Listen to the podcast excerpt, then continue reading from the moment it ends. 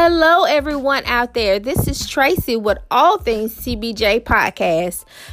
I am so excited to hear and to read all of the positive comments and feedback from episodes one through three of the podcast. Um, keep the information coming. Also, that I want to remind everyone that there is a Facebook page titled All Things TBJ Podcast. Please check it out. Make sure you leave comments and make sure you like the page. But today's episode is titled Coins, Coins, Coins. We know that coins are so important, especially with planning a wedding. So, today I want to give you 10 tips on how to save those valuable coins throughout the wedding planning process. It may be at the beginning, the middle stage, or even after the wedding. Here are some tips that I want to share. Now, I have been in the wedding planning business for about eight years, so I've seen a lot, heard a lot, done a lot, and I just want to share with you some ways to save money because we know that everyone needs those extra coins. So, number one, your guest count. Guest count, people. So important. If you have a guest count of 250, 300 people, please expect to spend more money versus having a 75 count wedding or a 100, 150 because you have to think about it.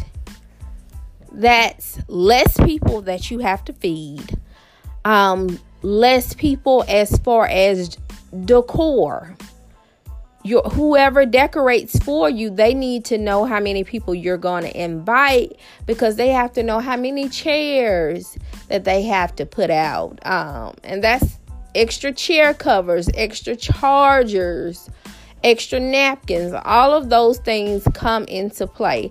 And also if you're having your wedding at like a hotel or um a more fancier venue, you know, you have to pay per person, especially for catering. And and that could be up to 12 to 18, 20 dollars per person. So think about your guest count. Very important. Number 2, number of people in your wedding party. The more people in your wedding party, the more bouquets you have to pay for the more um, more boutonnieres that you have to pay for, more gifts when you give your wedding party.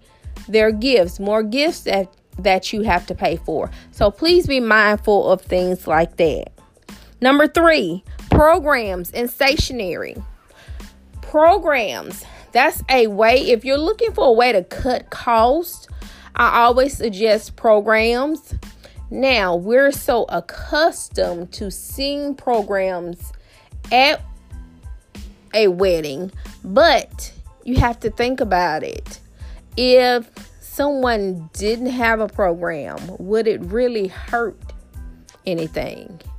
More brides now, they're choosing to do a large sign um, at the entrance of the wedding where you can see they'll have a list of the the wedding party or the bride and groom and the the maid and the best uh, man that type of information. They choose to have that on one large frame or one large sign um, as you walk into the wedding. So those are some options for you if you want to cut costs. Also when i say stationery um, think about your invitations that you mail out. And we have sometimes those little cards, the RSVP cards, and we provide envelopes for those. Sometimes we provide stamps for those. But if you if you're looking for a way to cut cost, eliminate that. RSVPs can be done via a website. There are several free websites where you can have your wedding guest um, RSVP on those sites. So, those are some options that you can look at. You can also have them to RSVP via email. So, that's another option to save those coins. Four, date or time. You may have heard, if you listen to um, episode two, you may have heard me discuss peak season in weddings. You know, those are those summer months. So if you're looking for a way to save some of those coins, try maybe a winter wedding. Venues are not as crowded and they're more available during those colder months. So you might want to opt for a winter wedding. Also,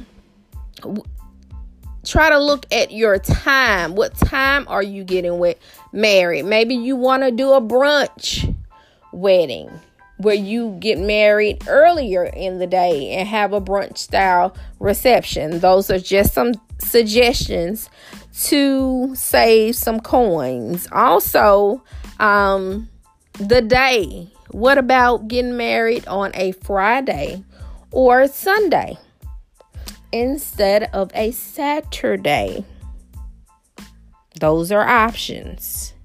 My personal experience, I got married on a Friday. So that's just an option for you. Also, um, if you think about during the holidays, sometimes people want to get married on New Year's Eve, New Year's Day, Christmas Eve. Sometimes those actual days fall on, um, they might fall on a weekday, which is fine because most people are off work or able to get off work during those times. So that's an option for you as well. Number five, DIY. Now, I kind of hate to say DIY. We know that stands for do it yourself. And what I mean by that, several projects. If you're gifted in that area, let me put that disclaimer out there. Only if you're gifted in that area, then number five is for you. If you have no creativity and no talent, as far as arts and crafts and putting floor arrangements together and bouquets and all of that. Number five is not for you. Please skip over number five. But if you are creative and if you're able to do your own bouquet, make your own boutonnieres, I've had a bride to make her own uh, programs and wedding invitations because she was gifted in that area. So if you're gifted in that area, go ahead and do it yourself and save some coins. Okay? Number six, digital photography package. That's just getting the digital images of your wedding uh, and reception instead of getting the printed ones. That's a way to save coins. Number seven, ceremony and reception at the same venue. Now, I have grown to love, love this because number one, it saves the bride and groom money. And number two, it saves me a whole lot of ripping and running around that I don't have to do because the wedding and the reception is in the same location. And I love, love, love that. Wedding planners love that. But that's also a way to save coins. Number eight, skip the open bar. Ooh, a lot of people not gonna like number eight. But skip the open bar, especially if you're getting married at a hotel. Let's just say the embassy, um, where they charge a certain amount for your bar. So to save some coins, you might want to do a cash bar instead of an open bar. Okay? That's just something to think about. Ugh. Hated to say skip open bar, but it is what it is. That's an option for you. Number nine is to resell your items after your wedding. Okay? I have a wedding dress hanging up in my closet, and to be honest, I I'm, I'm pretty sure that my daughter is not going to want my wedding dress. Okay, I, I'm just I'm pretty sure it's just hanging up there. So I, I really need to sell it or try to repurpose it in some kind of um, way. So, ugh. but if you have a dress that you're not going to pass down to your daughter or you know freeze it or whatever i don't even think you can freeze a dress but whatever to preserve it um, if you're not emotionally tied to the dress sell it your wedding items that you have, especially if you were one of those DIY brides that did maybe like some floor arrangements or something like that yourself. Um, sell those items. People are always looking for items to purchase cheap. Um, I know Facebook Market has a place. Um, are several sites dedicated to selling and purchasing wedding items after the fact. So that's a way to save coins. And number 10 is to start early. It's never too early to start. Let me take that back.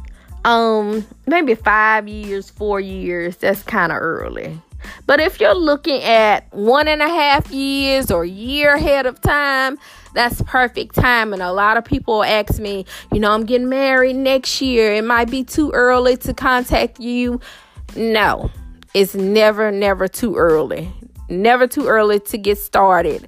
Um, a year out or a year and a half out, great timing. You can kind of set your budget to pay for things uh, monthly or every other month until you have everything paid out. And then coming up to your wedding day, you're just sitting pretty, waiting to get married because everything has been taken care of. All of the finances have been paid out. So,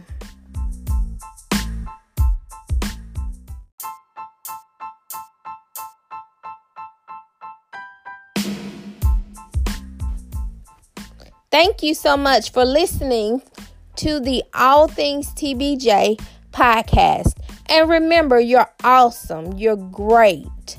No one is like you, and no one can do what you do quite like you. Have a great one.